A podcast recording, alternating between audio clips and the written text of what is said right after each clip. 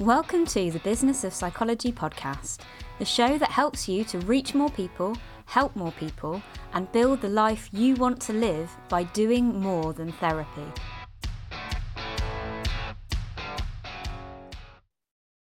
Hello, and welcome to today's episode of the Business of Psychology. Today, I'm really happy to be back after my break and talking to the wonderful Dr. Paula Redmond. Paula is a clinical psychologist who specializes in burnout. So, this is a very pertinent topic for me right now. Um, as those of you who've been long term listeners will know, I recently took a bit of a break from the podcast and from my social media profiles because I managed to burn myself out, even though I wasn't seeing any clients, which I hadn't previously thought was possible, but it very much was. Um, so, Paula's content has always been very supportive to me. She's an extremely uh, helpful and knowledgeable psychologist. I've also known Paula for a couple of years because she's a member of my membership and we've done some coaching together. Um, but I've been desperate to have her on the podcast for ages to talk to us about this subject because I know burnout is a big problem in private practice. It doesn't end if we leave the NHS, does it? Um, so, a big welcome. Welcome, Paula. Thank you, Rosie. Thank you for having me. Oh, it's wonderful to have you here. So, I feel like I've done a little bit of an introduction there, but it would be really great for people to get to know you a bit better. So, can you just tell us who you are and who you help? Sure. So I am Paula Redmond. I'm a clinical psychologist um, and I work, my background was in older adult mental health for a long time. Um, but just around two years ago, so kind of 2020, I left the NHS and set up in independent practice. Um, and I specialise in working with health professionals around burnout and workplace trauma. Um, yeah. So it feels like you've had quite a short journey really into private practice. 2020 feels like yesterday to me. I don't know if that's just the effect of the pandemic. Yeah. Um, but you've achieved a yeah. lot in a short period of time and it, it's certainly kind of knowing you a bit during that period it's felt like you were fueled by a real passion um, for yeah. your subject. So yeah. so let's talk a bit about that and, and where that passion comes from. So firstly what is burnout because i know we hear it all the time yes yes but what does it really mean? Wow. Um it's such a good question because I think it is a word that is is used a lot right now, and I think um, I think it's important to understand it clearly so that we can be effective in responding to it. Um, so the the WHO, the World Health Organization, is very clear that burnout is not a medical or mental health condition. Um, and they describe it as an organizational occupational issue. Um, so it's this is the definition is that it's a syndrome conceptualized as resulting from chronic workplace stress that has not been successfully managed. So the onus is very much on the workplace in holding the responsibility for um, creating the conditions under which burnout can occur. Um, and there's three dimensions um, so feelings of exhaustion and depletion, um, getting feeling increasingly cut off uh, from work, which can look like feeling very negative or, or cynical or just very detached, um, and a reduced sense of professional efficacy. Uh, which is, um, you know, often shows up as self doubt and just feeling like, you know, we're no good at um, what we're doing and it kind of yeah stuck. So um so burnout kind of technically according to that definition occurs when we experience all three of those um, and there's lots of overlap but we might find ourselves identifying more with one of those areas than another um, and I think particularly for health professionals, and, and I guess especially thinking about what we've been through in the last two years, I also think it's important um, to consider when we say burnout, whether we're actually talking about trauma and moral injury. Um, so one of the things I have put together is a, a burnout toolkit for um, health professionals.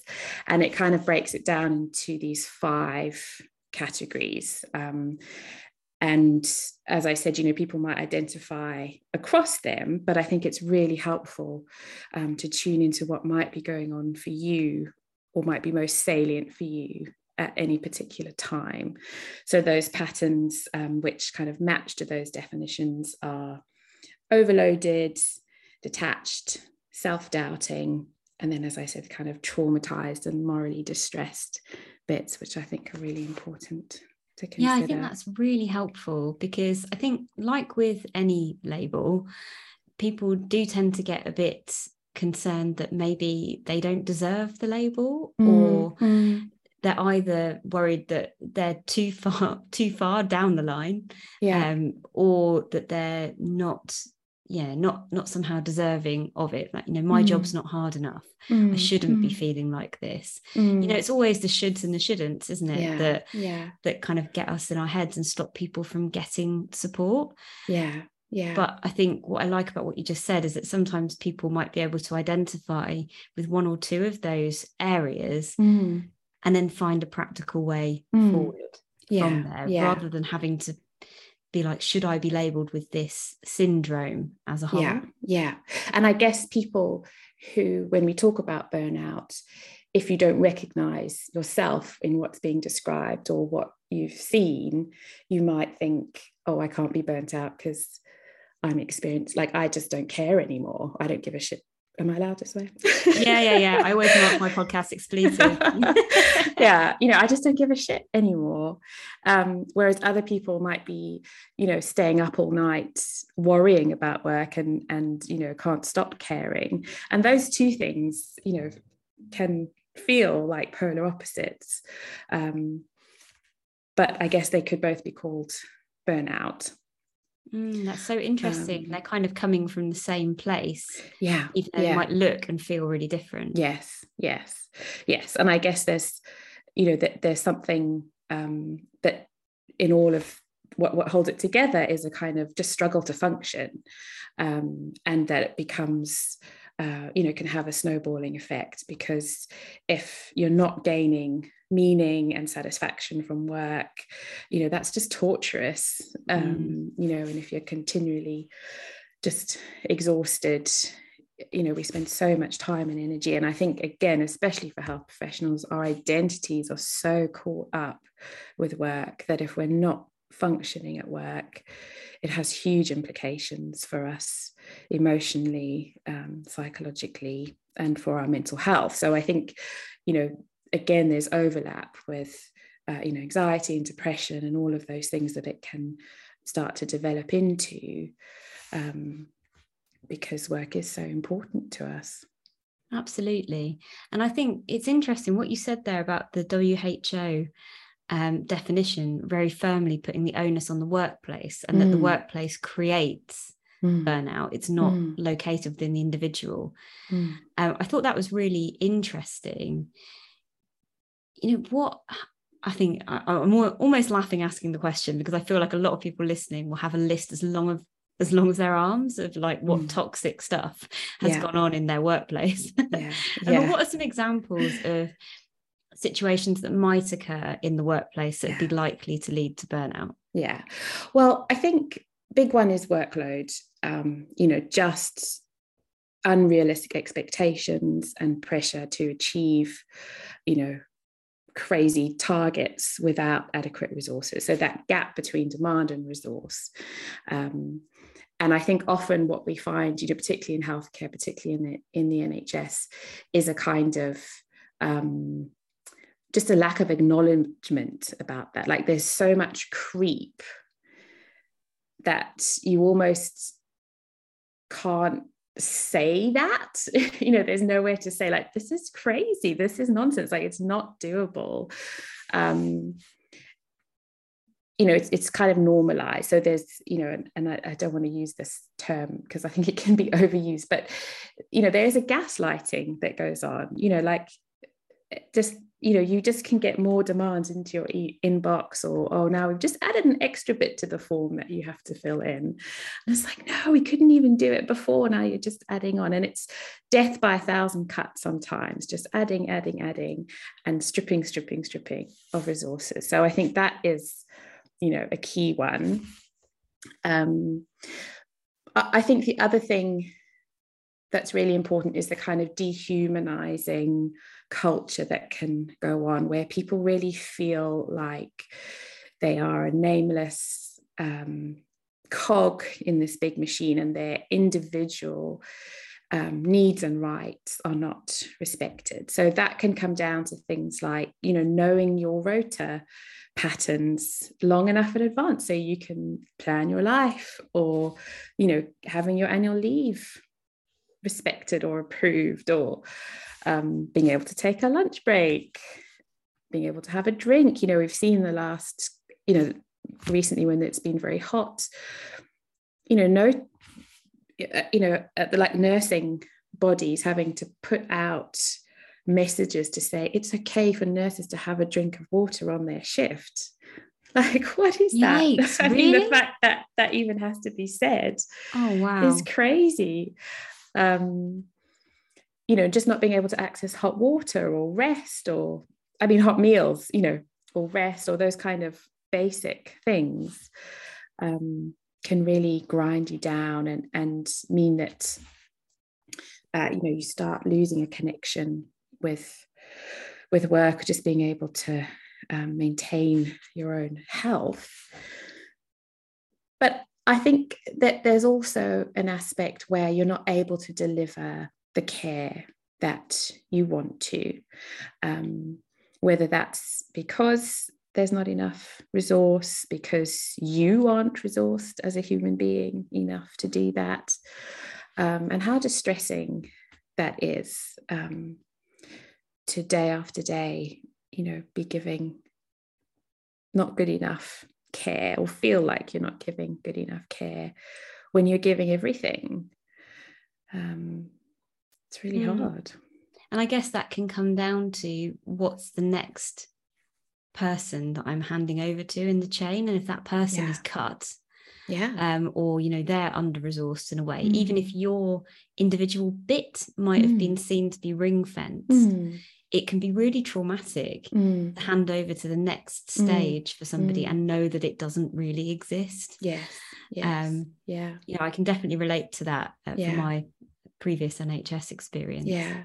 Yes, and I guess if we're talking specifically about psychology and and um, mental health therapies, the sense of you know people having been on long waiting lists, you know, desperate situations, and then you've only got six sessions um, and then what?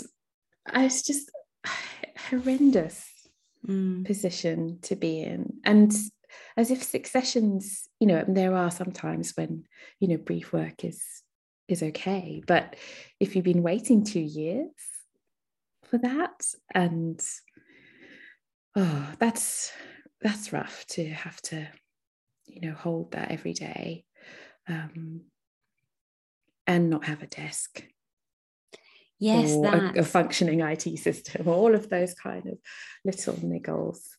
Um, mm. So it can really weigh on us very heavily. Um, and I think, you know, often um, it is these kind of, you know, sometimes we might have a major event that happens. So, you know, something quite traumatic, whether that is um, something that might happen clinically with a client, something that happens with colleagues, you know, bullying, for example, that's a huge contributing factor, or kind of just hostility with colleagues. Um, but often we kind of cope with that and we manage that. Um, but it can often I see it's the smaller things that kind of break the camel's back, um, which I think is a, is a very common thing um, that when people look back and pinpoint the moment they thought I can't actually continue, it's something very small, like you know the computer crashed or um, couldn't get a parking space you couldn't get a parking space mm. or um, you know you you uh, did something i'm speaking for myself yeah, you know did something that compromised you like taking your sick kid to nursery when you kind of really knew they shouldn't go but you just felt you couldn't miss work and then you go and like you know someone else has taken your room booking or um, you know something's been cancelled and you find yourself having compromised your values one time too many um, mm, there's something about that thanklessness. Yeah. And it's you know i, I think you called it dehumanization. Mm. um but I think it is that basic lack of respect. Mm, yes. Isn't it? And it's how yeah. am I supposed to deliver a good service to people mm. when I'm not deemed worth having mm. a desk. Yeah. I'm expected yeah. to work in my car. Yeah. Yeah. yeah. um, so how can I be what these people need me to be? Mm. And I mm. remember having a strong sense of that, that families had waited a long time mm. and then they were presented with me and I felt mm. like a piece of mm. dirt because Mm. that's kind of how we were treated. Um, yeah. so there's lots of issues in there, and I think Mm. I've always got an ear on. So how are we creating this, or possibly recreating this in private practice? Yes. There's a lot yes. of people listening to this will have had that realization that they were burnt out Yeah. and decided to make a big change, whether Yeah. that is stepping entirely into independent work or whether that is stepping down a little bit from their NHS post Mm. and Mm. taking on some independent work. And what I've noticed from people in our community and that I've talked to and in myself is that often we kind of recreate Yes. this burnout. Yes. And, and there were two things that really struck me the gap between expectation and resource Mm-hmm. and the dehumanization Mm. and how easily we can actually do that to ourselves. Yes. Yes. Just yes. thinking about my recent experience, the Mm. thing that burnt me out was expecting myself with a very small baby Mm. and two children under five and my husband not being around Yeah. to still be pumping out a podcast every week Yeah. Social media to promote that podcast every week plus Yeah. doing all the other stuff i have to do to to run the business Yeah. and i didn't even really notice that Yeah. that was an unfair expectation Mm. Mm. because i guess we kind of get used to it Mm. and i think there's a real danger of that and Mm. it, it's the same with the dehumanization Mm. if you've not had a lunch break for your whole career it's probably a lot easier to say oh yeah i'll just squeeze that client in Yes. Yes. and compromise yourself yes. and even things like you know you've not had a water cooler for the last decade yes. so you don't do little nice kindnesses for yourself Yeah, like putting yeah. some water in the fridge yes. Yes. Yeah. Yeah, it's same sort of really- you see Yes, and it, it's and I see it in myself too, and and then it becomes very challenging because we don't have the big ogre of the organisation to locate the responsibility, and we've got to be accountable for that ourselves and acknowledge how entrenched those patterns of of relating to work have become, um, and exactly just the the kinds of you know things you've mentioned about how we can you know treat ourselves you know really badly around working conditions um, not taking lunch breaks compromising on on um, you know the things that as you said are usually the reasons we decided to to make the move which is never an easy move. You know it's always really tied up with um, you know guilt. I, I, think for, for most people you know it's a tough decision to to leave the nhs um, especially if you're doing that completely. And we, it's not one that's taken lightly.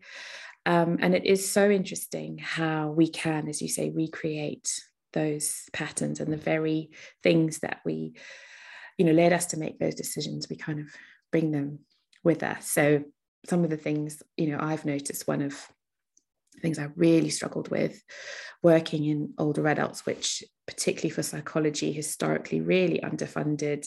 And I was usually, for most of my career, the only psychologist.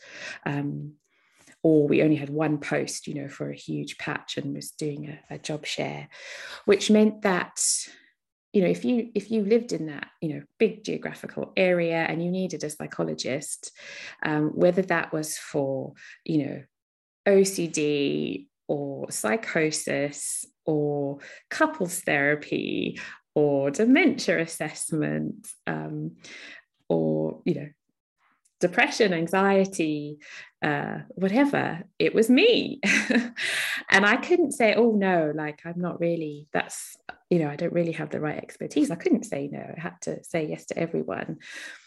And that i hated that. I hated uh, not having an opportunity to really develop my interest expertise because I had to remain a generalist.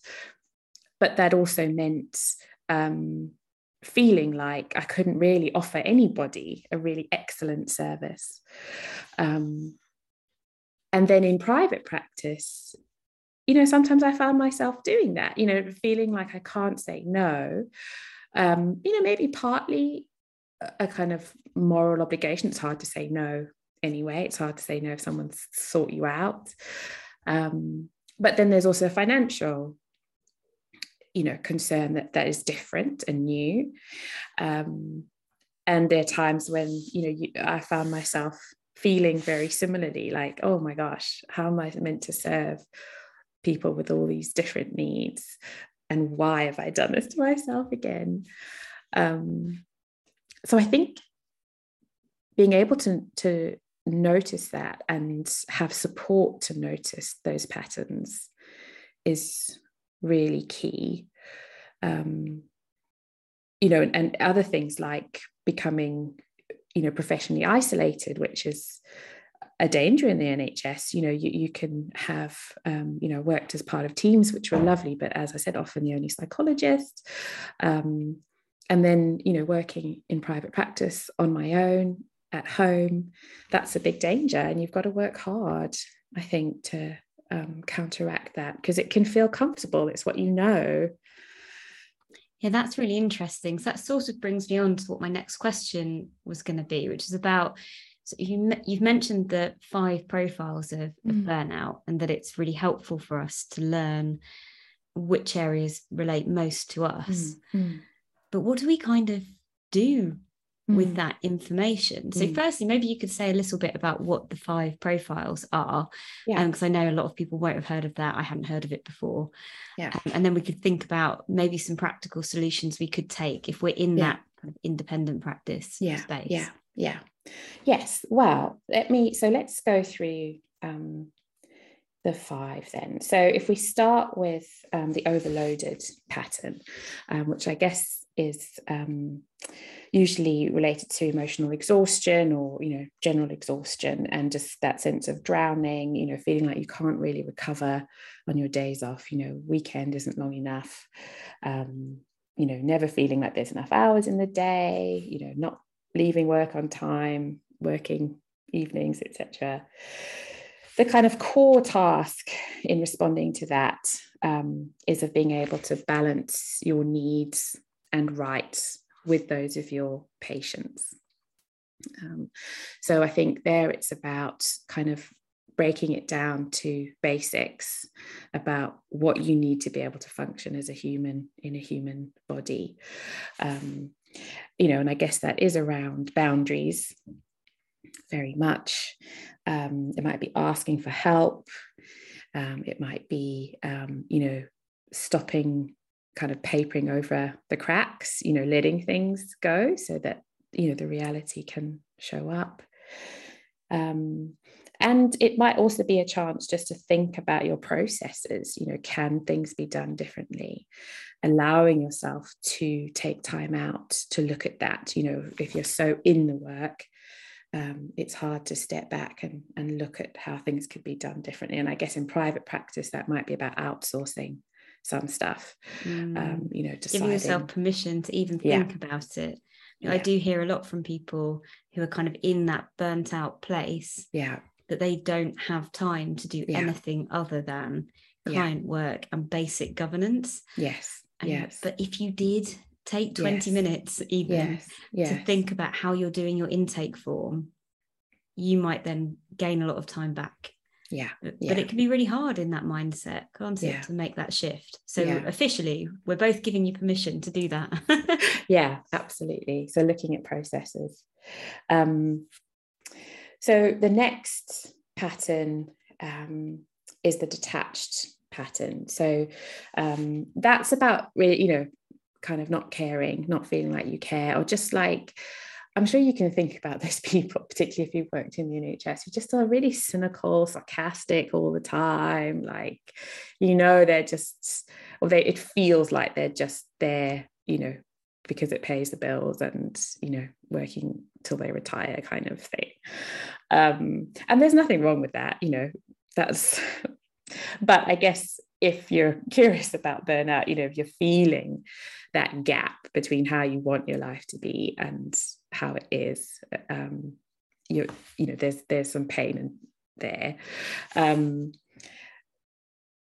and you know that's about i think feeling just a lack of fulfillment and a lack of connection with work. So the core task um, when we're in that space is is trying to maintain a compassionate connection with our clients with our patients um, meaning in our work while at the same time protecting ourselves. So we don't want to go too far because often that detachment is a protective response to being overly attached to Mm. work. So, you know, it's it's all about finding that balance. Um, and I think, you know, there it might be about, you know, making a change at work, you know, just thinking, do you need to do something very different? Do you need to see different client groups? Do you need to step away from direct clinical work for a time? Um, do you need to like foster identities outside of work? Um, find meaning elsewhere for a time? Um, actually take a work break, a sabbatical? Um, and also, I think c- connecting with colleagues. Um, so, so maybe the focus there can be on fostering relationships with with colleagues and and rebuilding meaning in that way. Um, so, yeah, that that for me would be what I would pick out around the detached pattern. yeah I, I find that one really interesting because it's the hardest one to own up to yeah, yeah. I think people find it really difficult to say, actually, I am feeling a bit detached Mm, and I'm mm. not, I'm not feeling as much passion Mm. for helping people as I used to. Mm, mm, But I think we know it when we experience mm. it. Yeah, And it's easy to see in other people a lot of the time, Yeah, but harder to admit to in Yes. yourself. Yes. And for me, that this was where I found myself, and, and one of the reasons I initially decided to, to step away from NHS work was because I was bored. I felt like I could do it in my sleep. I kind of like was didn't not that I didn't care about individual patients so much, but I I kind of yeah, I sort of wasn't excited. I I, I was bored. Mm. Um, and I just knew I needed something very different because I didn't like it. Like that felt really uncomfortable and sad and not how I wanted it to be. Um, but yeah, that's a really hard thing to say about It this is. line of work. It is. And I think, you know, for me, I recognize it as well. It's, I normally have, like, when I'm feeling good, I have a excite excitement about work, whatever Yeah. I'm doing. Yeah. I, I tend to wake up in the morning and feel quite excited about doing it. I know that makes me quite fortunate most of the time. But Mm. when that spark goes, I almost can't function really. Yeah. I just Yeah. I can't drag myself through whatever Mm. I'm doing, Mm, whether it's mm. client work or stuff I'd normally find, you know, less stressful, like Mm. writing up notes, report Mm. writing, and anything really. Mm. It just everything feels like dragging myself through treacle. yeah. Yeah. Um, and for me, it has been that I need a total reset. yeah. I'd, I'd, like to think that maybe if I use your toolkit and I listen to your podcast and I follow all your advice in the future, that I might notice it before it gets to that point. Yeah. Um, yeah. And I'd like to talk about that kind of prevention strategies yeah. as well. Mm. But I feel like I've never been that good at spotting it mm. until it's got to the point where it's like, actually, I can't do this. Mm. Total break required. Um, Um, because I think I think that back. I think again that's that's the culture that there isn't space for those kind of conversations. And I honestly think that you know we have a massive recruitment and retention crisis in the NHS right now. Um, and I honestly think if things like just recognizing that as humans we can't just keep going and going and going and going. Like it's normal for people to take breaks. It's normal for people to need a rest. It's really important. Um, and if that was built into our working lives i think it would be transformative. You know if, if people had a month sabbatical every three years I just think it would be amazing. You know people would you know because it's also times for for growth and creativity and expansion that we would be able to just offer so much more. Um, and, and i think it's you know to say I, I can't be asked for this anymore. Like i need to do something else with my life. I mean you know what a scandalous thing to imagine saying. But it's it's like that's just normal. That's you know how how we are as humans. Like things have seasons. Um and I, and I think I think and that's why it becomes so problematic that we we can't say it when it's at that oh god like I just need a bit of a break right now.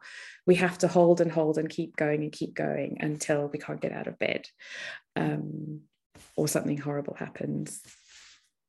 Yeah and it's it's that combination isn't it? It's like there needs to be more rest built in Mm. i think it, we can see that but actually on its own that wouldn't fix the problem Mm, because mm. the dehumanizing practices are still going on. Yes whether yeah. that's you know in our independent practices or in the nhs context it's like you, we have to keep our eyes on all of these Mm, factors. Mm, mm. and that's what it feels like. It's difficult enough running a micro business like mine Mm, to think about how to do that let alone with a big organization.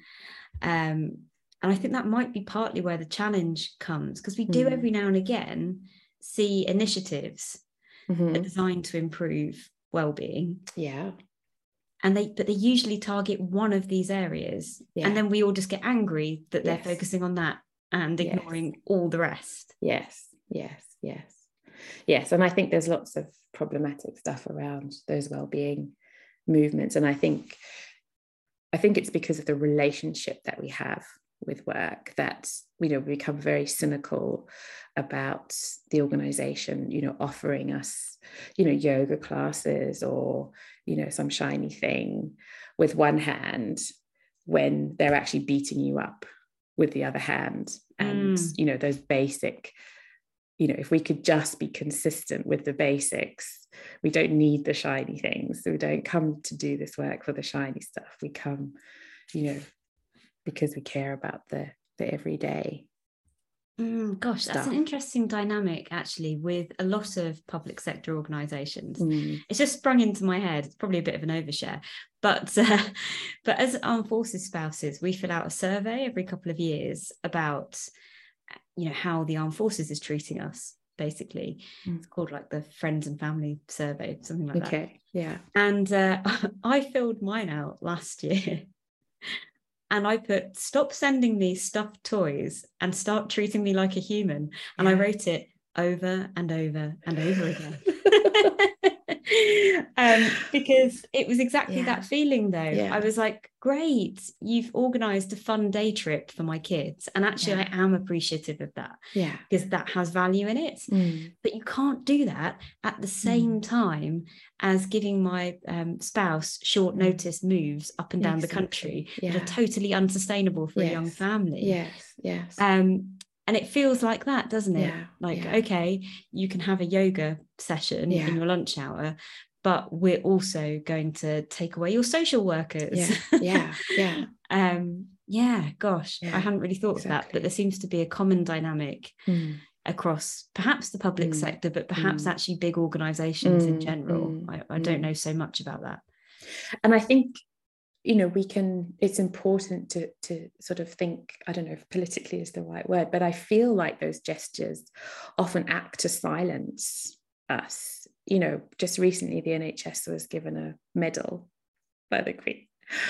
Like what is that? You know when at the same time there's real cut in pay. You know Mm.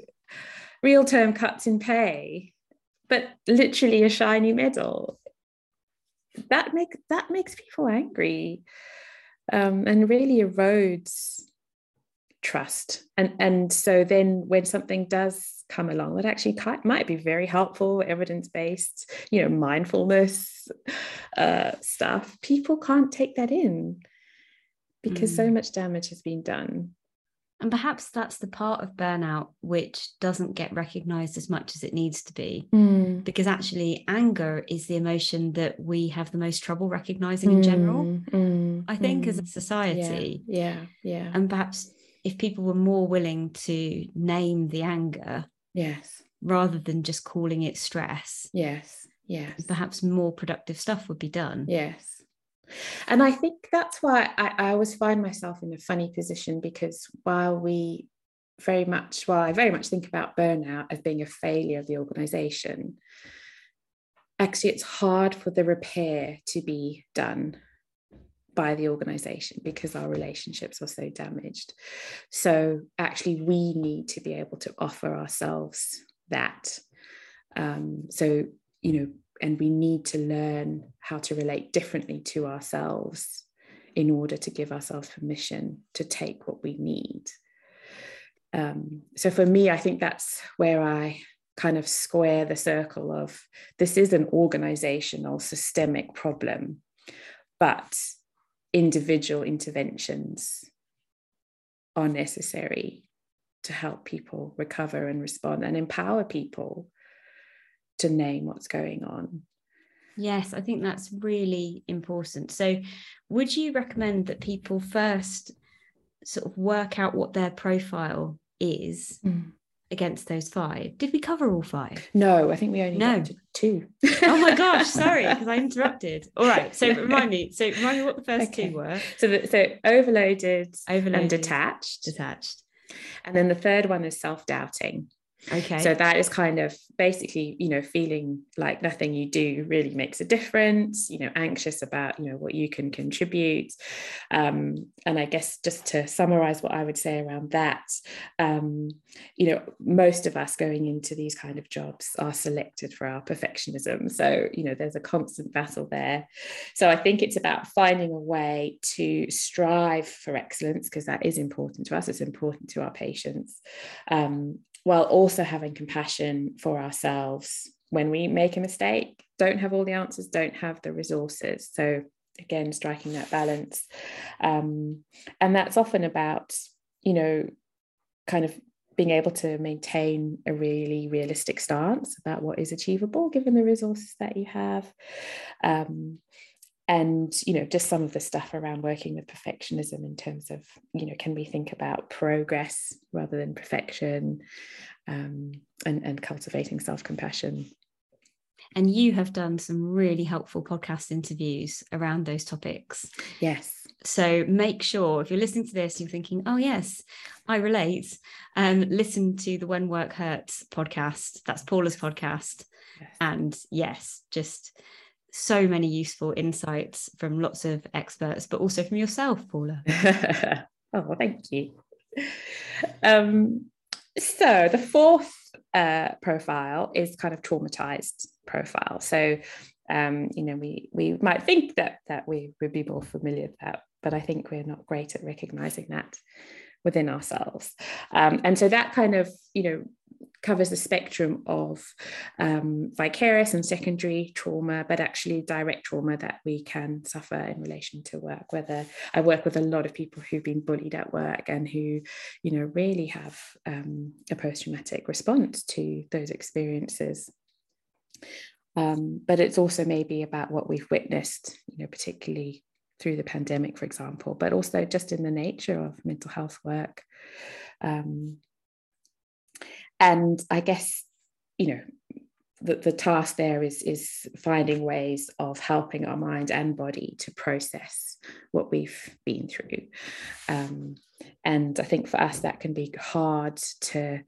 Um, to acknowledge, to allow ourselves to receive the care that we need um, as mental health professionals. But you know, I think all the things that we would be supporting our clients to do in terms of you know seeking help being able to tell our story but also kind of embodied stuff around um, you know grounding movement creative expression. Really important. Um, and so then the final one is about moral distress, um, which I think again, you know, relates to um, a lot of the things that we've experienced in the last couple of years, but I think has been around for a long time in terms of, you know, really being witness to um, practices and you know service stuff that we feel is wrong um, and and being com- made to be complicit in delivering that. Um, so there it's about being able to kind of make room for the pain of that the reality of that um, without getting stuck into kind of self-sabotaging or punishing behaviors you know without getting stuck into um, withdrawing you know self-blame self-criticism um, and shutting down and finding ways of of opening up to our own responses um, finding ways to take valued action motivated by that moral pain um, yeah it sounds really powerful because for both of those final two, the um, traumatized presentation and the moral injury, I think people often don't allow themselves those categories. Yeah, yeah, yeah. Because it's so difficult. I think, particularly for psychologists and therapists who are hearing a lot of stories. Mm often our clients come to us with stories that are thankfully well beyond our experiences mm. you know it often mm. happens to me that i will hear something in the therapy room that i just think my world has been so much more protected than yours mm. and it's mm. so it, it's humbling in a in a good way in mm. some ways but it also means that you start to think well what right have i got to be you know traumatized by this thing that I didn't even happen to me. I yeah. just vicariously yeah. Um, experienced it. Yeah. And I think I hear that a lot. And even mm. from people who, you know, you and I might think, of course you're traumatized. Mm. I was talking mm. to an ICU doctor mm. about it. And they were like, well, what, what right have I got to be mm. traumatized? I mm. could breathe. I, yeah. I wasn't living it. Yeah. And you think, yeah. oh my gosh, but to me, you were just yes. in a different way. Yes. yes. And I wonder if that happens at every level. Mm. People just not giving themselves permission to say, yes, mm. I am mm. traumatized. Or... And again, I think it's reinforced by our working culture. You know, if if there's an idea that you can spend, I don't know, 20, 30 hours a week sitting in a room with a traumatized person every week, you know, what 48 weeks a year you know mm. that that that gives you the message that you know you should that should be fine that should be normal that's you know there's nothing wrong with that but actually oh that's a lot you know and it, it, yeah you know if we are there and present with our clients um that's going to be a lot and too much often um, if we're not careful so if the first step is recognizing some of this stuff in ourselves and yeah. working out our profiles what do we do how do we take it forward from there what's yeah. the practical stuff we can yeah. put in place so for me there's kind of three threads that run through my work around this which um, are compassion connection and creativity so i think we need to start from a place of compassion um, and i define or the, the definition of compassion that I draw on is that from uh, compassion focused therapy, which um, says that compassion is the sensitivity to the suffering of self and others and a commitment to alleviate that. So we start with the sensitivity to the suffering. Um, and that's difficult. That's something that needs you know cultivation because actually we are bad at that. Um, particularly health professionals. I think particularly mental health professionals we can be very good at being sensitive to other people's suffering but actually we're, we're not great. So being able to cultivate you know a sense in the moment what is it that i need right now? Like you know, is it an ice cream or is it a walk or is it to call someone or, you know, is it a hug? Um, what is it that I need right now? Um, in that kind of micro level, and then thinking more macro, like what is it that I need in my work right now? Do I need more variety? Do I need more support? Do I need less of something, more of something? Um, and being sensitive i guess to you, you know what kind of profile it is that is showing up for you can help us be more directive. Do i need more connection? Do i need more rest? Do i need more processing space? Um, and then taking action you know to to respond to that. Um, and for me that often looks like connection. So by that i mean um, a variety of things. So connecting to our values, taking time to, you know, and that's part of what we were thinking about, you know, why are you doing this? Why are you making the choices that you've made? Sometimes we need a reminder of the reasons, you know, if it was to spend more time with your family, um, are you are, are you doing that? You know, is the way you're working allowing you to be more present with them or, or are you kind of getting hooked by other things? Um, connection with values um, connection with people and i think you know with community and and particularly i guess if we're thinking about private practice that um, can be really challenging. But you know finding a way of, of building a community whether that's online or you know locally to you i think is really key. And something like you know the do, the do more than therapy community personally has been brilliant for me in, in helping to shape that. Um, and then I think, you know, connection to our bodies, to nature, that's very easy to forget, especially when we um, are working online, as a lot of us are. Yeah, and it feeds one feeds into the other, doesn't it? Because yeah. if you're not allowing yourself to be sensitive to what you need, yeah. you might not notice that your body needs to move. Yes, yes, um, exactly. Yeah. And so then, of course, you don't make the space. Yeah. Um, for you to to have that and it's the same with the support yeah. one of the reasons that i set up do more than therapy was because i suddenly had this light bulb that went off in my head that i was sad because i had no connection mm. with other psychologists yeah. and i really yeah. missed it um, but that must have been true for years mm. before I mm. took that mm. step. Mm. And I just mm. was insensitive, I suppose, to my own suffering. And I think yeah. that's partly what we were saying about the dehumanization aspect. If you've been yeah. used to being treated in that way, yeah. actually switching yourself back into treating yourself in the way that you would treat a client and yes. showing that compassion yes yourself yes. that's yes. really hard it's a big ask yeah and i think reminding yourself that you have choices um, you know, I think I've certainly found myself just reenacting a lot of patterns, like, you know, working three long days, for example, because that's how I always, you know, well, since I started having kids, how I always did it. And that meant like, you know, from nine to five, absolutely like packing it in, um, which I found that you know, by the end of the third day, I'm like a dead person. I, I just, so actually, it takes me two days to recover. So I'm not there for my family because I'm like a zombie.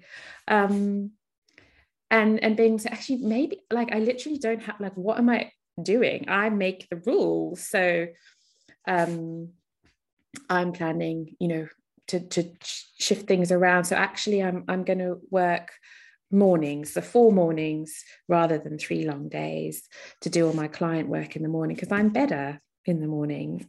It's better for me, it's better for my clients. Um, and just keep reminding myself that you know i'm making the rules i think that is um, absolutely key to it i think mm. if if you take one thing from this podcast and you're feeling a bit burnt out in independent practice it is that you make the rules yeah so we yeah. have this opportunity mm. to create a business that doesn't burn us out mm. Mm. but we need to to have that sensitivity mm. really yes. so that we yes. can you know give ourselves permission to do yes. it yeah because often when you say to somebody what what would be your ideal working pattern they do know they've just never ever thought that they could choose to work like that absolutely one of the things that I have also has been really important to me. So I mentioned earlier that I, you know, in my NHS job, I felt you know this kind of jack of all trades kind of clinical psychology generic thing i really struggled with that um, and so part of you know developing a really clear niche um, you know, I know you talk a lot about that and it's very sensible from a, a, business point of view. But I think from my point of view, it's made a lot of sense in responding to that need to, to feel confident about what I can offer, to be able to build expertise, um, to seek out the support that I need. And one thing I don't scrimp on is supervision. And it feels like such a great luxury to be able to seek out the specialist supervision as and when I need it. And I never feel bad about that. It's a really important investment for me. Um, and it's a you know fairly big expense, but um, I'm not willing to compromise on that because um, and I don't know whether whether that's kind of part of me at the early stages of my journey into private practice, really counteracting a kind of sense of deprivation from before. But right now, for me, that is an important way of meeting my needs in this work. Um, I think it is really important. And generally, who you surround yourself with, I think, really matters because mm. you might find that you have a supervisor that is really helpful to you in some mm. ways about mm. some things, mm. but actually isn't quite ticking your boxes on yeah. other things. And it's yeah. okay yeah. to then go and find someone else in yes. addition yes. or instead of. Yes. Because I think it took me a long time to recognize I could make that choice. Mm, mm. And I had a supervisor who was lovely and so helpful to me in the early stages of my practice but she used to uh, be very proud of the fact that she saw seven trauma clients every single day. Oof. And actually, I realized that being around that was really fueling a lot of my mm. own difficulties mm, mm. Um, and causing me to make decisions that weren't in my best interest. Mm, mm. Um, because, you know, that was okay for her, perhaps, mm, but it wasn't, that's not a way that I can work. Yeah. Yeah. Um, and so actually, I had to choose to end that relationship and find um, different supervisors. And I now, have several because I think similar to yourself, I want to nurture myself with mm. all of that expertise and support. Yeah. yeah, yeah. Yes. So that is kind of the compassion and connection bit. And mm. then for me, creativity is really important. And I think about that on two levels. One is I do believe that kind of having creative practice is really good for us, um, whatever that looks like, um, whether that's you know creative writing or music or dance. Um, for me, it, it falls into the kind of arts and crafts realm, and it's something that really sustains me personally.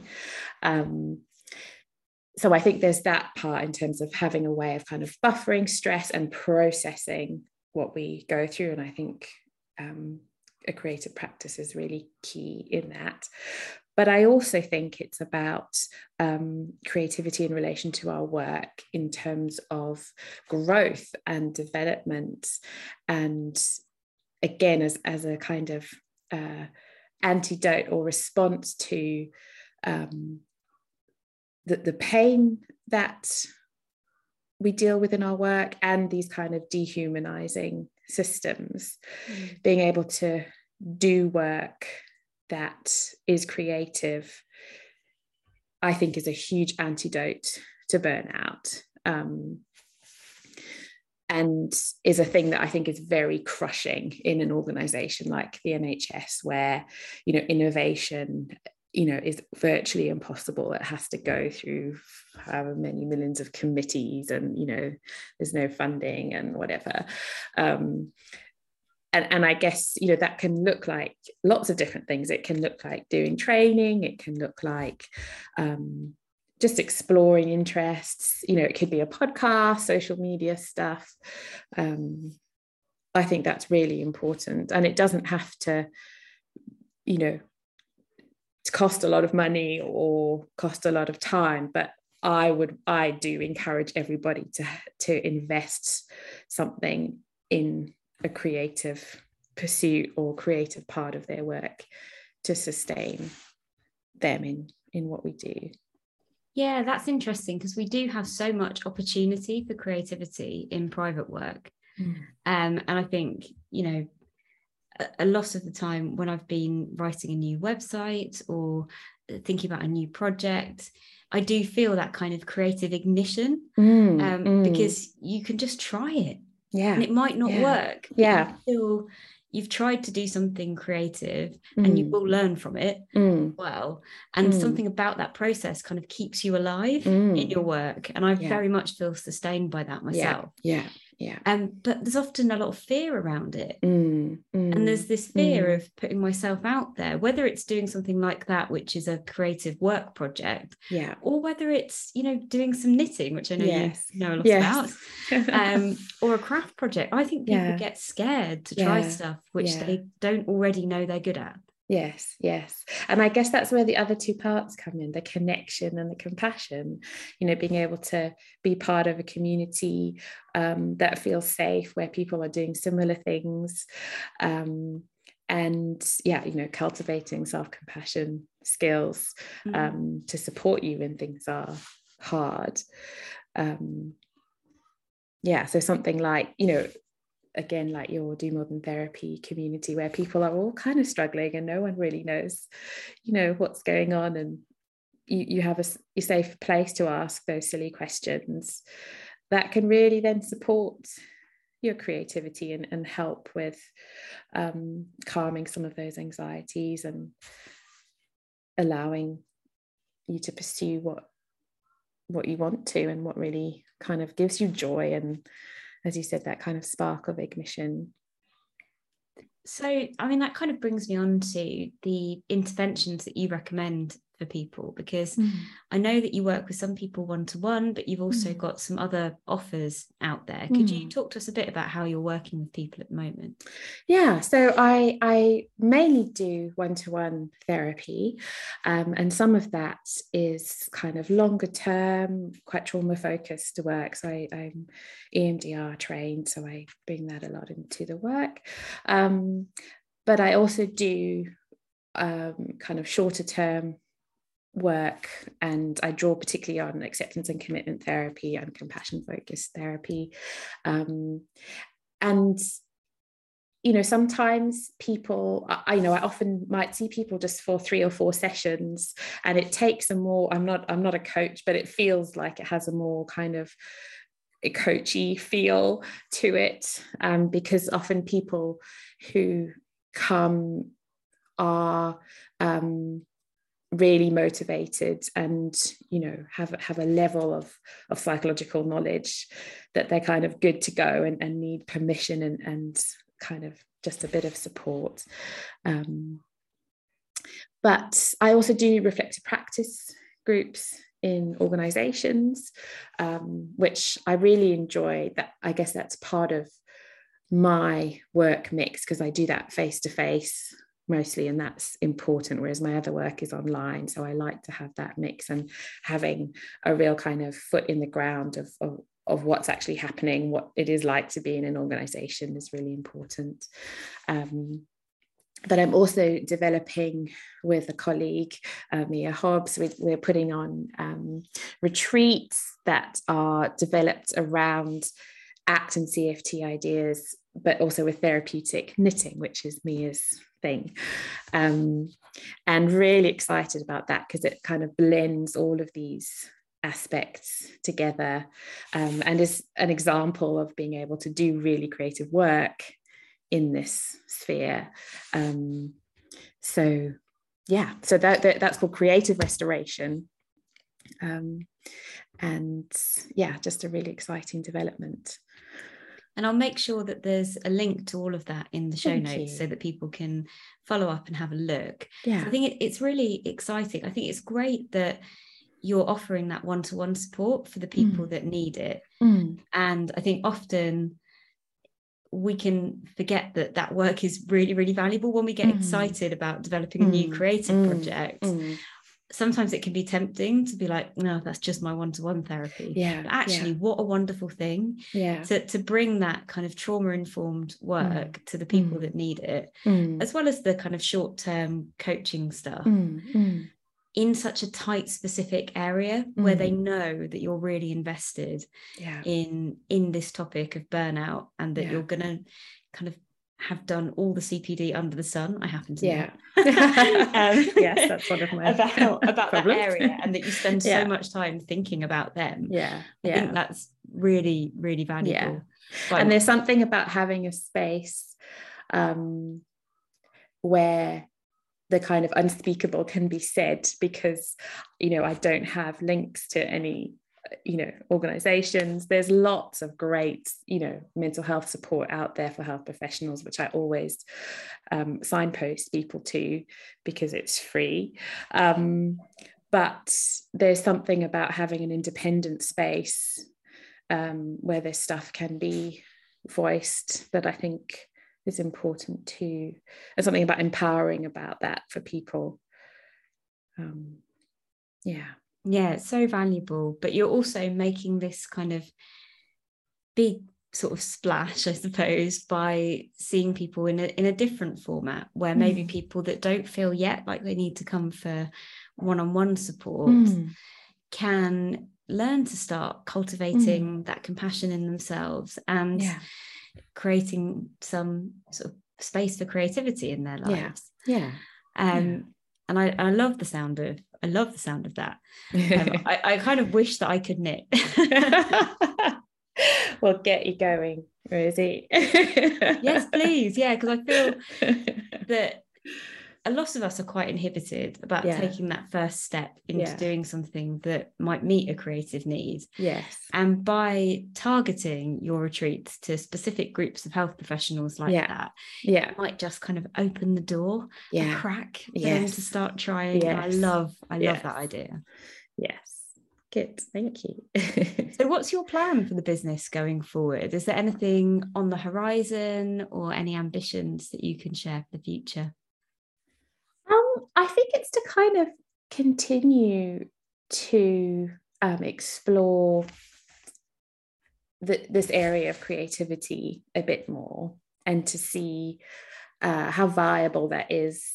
Um, you know, I think healthcare professionals are actually a tricky market because we're not great at um, looking after ourselves. So you know, it, it's it is challenging from that point of view. But um, yeah, that, that's kind of what I want to explore. And, and I think right now in this moment as we're talking there's something about a responsivity to my own needs and shaping the work or you know my business around that i feel like i um you know have a very good uh, sense of the clinical work that i want to do both in terms of being able to offer kind of you know real uh, expertise in terms of um, across the spectrum of what people are experiencing. So, people with a, a very significant clinical need, and also um, more at the other end of, of more kind of the kind of coaching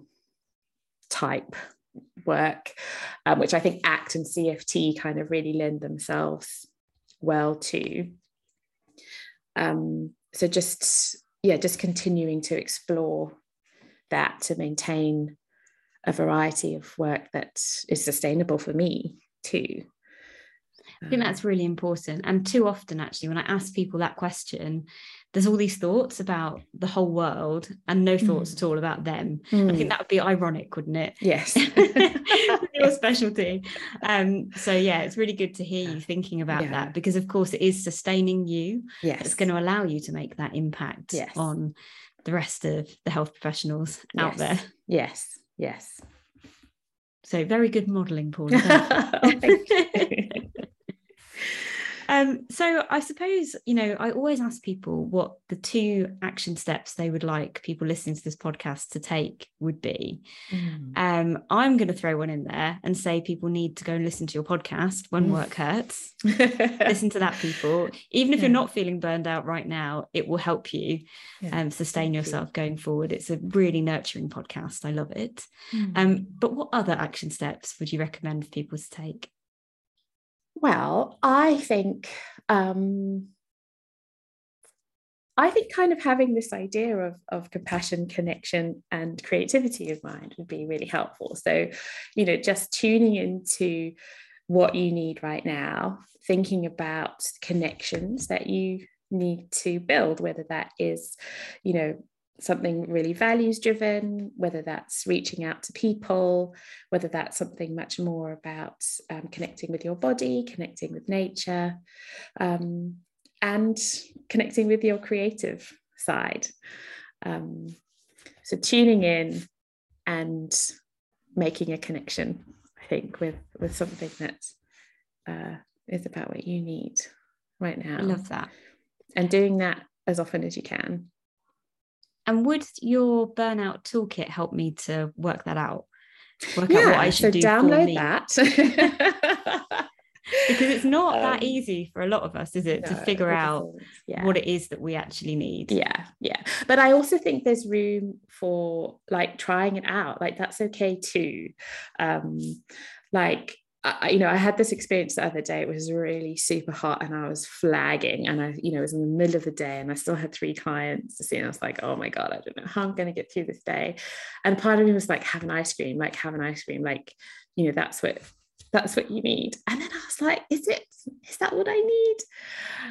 And I think before I would have been like, oh no, ice cream bad, you know, ice cream make you fat, don't eat ice cream. But I was like, actually, I'm not sure. Like, it is actually what I need in this moment. I think what I need is to go for a walk and I can have the ice cream later. Um, and went for a walk, and that was what I needed.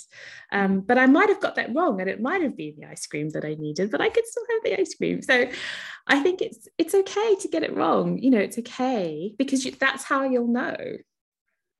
You know, if if you if you try to do something and it doesn't isn't quite the thing. Um, and I think there's some, you know, at, at, with maybe with practice, I find that there are some go-to things that will never make me feel worse, that will always support me, which will be um, going for a walk, calling my mum, and knitting. Like those are my things. So if I actually don't know what it is, I'll try one or all of those things. Um, and, you know, maybe just having a think for yourself, you know, in those moments where you don't know what it is, are there some go to things that definitely won't make you feel worse, um, but might help you to tune in a little deeper? I love that. Often I, I think what you need sometimes is just a pass and interrupt. Yes you just need to you know do something that is a bit different to what you're doing right now mm. and then it might emerge what the actual mm. problem is mm. mm.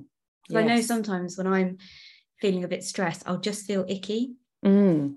i've got no better words for it i'm just sat there at my desk perhaps i'm aware of a bit of the self-doubt stuff mm. coming mm-hmm. in more mm-hmm. than usual mm-hmm. i mean it's always there isn't it but yes you know, if it's a day where I'm like, I literally can't face seeing that client because mm. I feel mm. like such an imposter, mm. then I'm like, hmm, there's something going on here. Yeah. Yeah. Um, but I'm rubbish. Often I will have no idea what what it is or what what the real problem is or how I should yeah. go about fixing it. Yeah. So I love yeah. that idea of, you know, just do something. Yeah. And yeah. don't worry that it's not going to be the perfect thing. Yes yes. and the right thing might come to you. Yes. Yes. Like that. Yes. I think that's a really lovely message. Yeah. Um, and a nice one to end on. Yeah. So thank you so much, Paula. It's been a really valuable episode.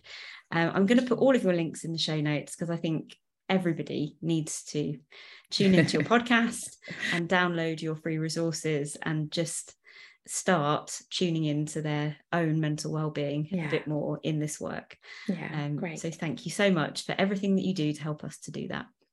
Thank you, Rosie. Before you go, I just wanted to remind you that we are making some big changes at the moment to Psychology Business School and the Do More Than Therapy membership. Don't worry, all the changes are very positive, and we're going to be bringing you more value, more content, more templates, pretty much more of everything. Um, but to let you know, this is the best time to join. If you've been on the fence about coming and joining us in Psychology Business School, our complete course and suite of legal documents for getting you set up in private practice, or if you've been thinking about joining us in the Do More Than Therapy membership, our monthly membership, which helps you to grow and diversify your practice by getting outside of the therapy room, uh, including our complete roadmap to a successful online course. If you've been thinking about either of those things, now is the best time to join because you will get the best price and you're still going to get everything that comes with the changes that are coming in the next few weeks.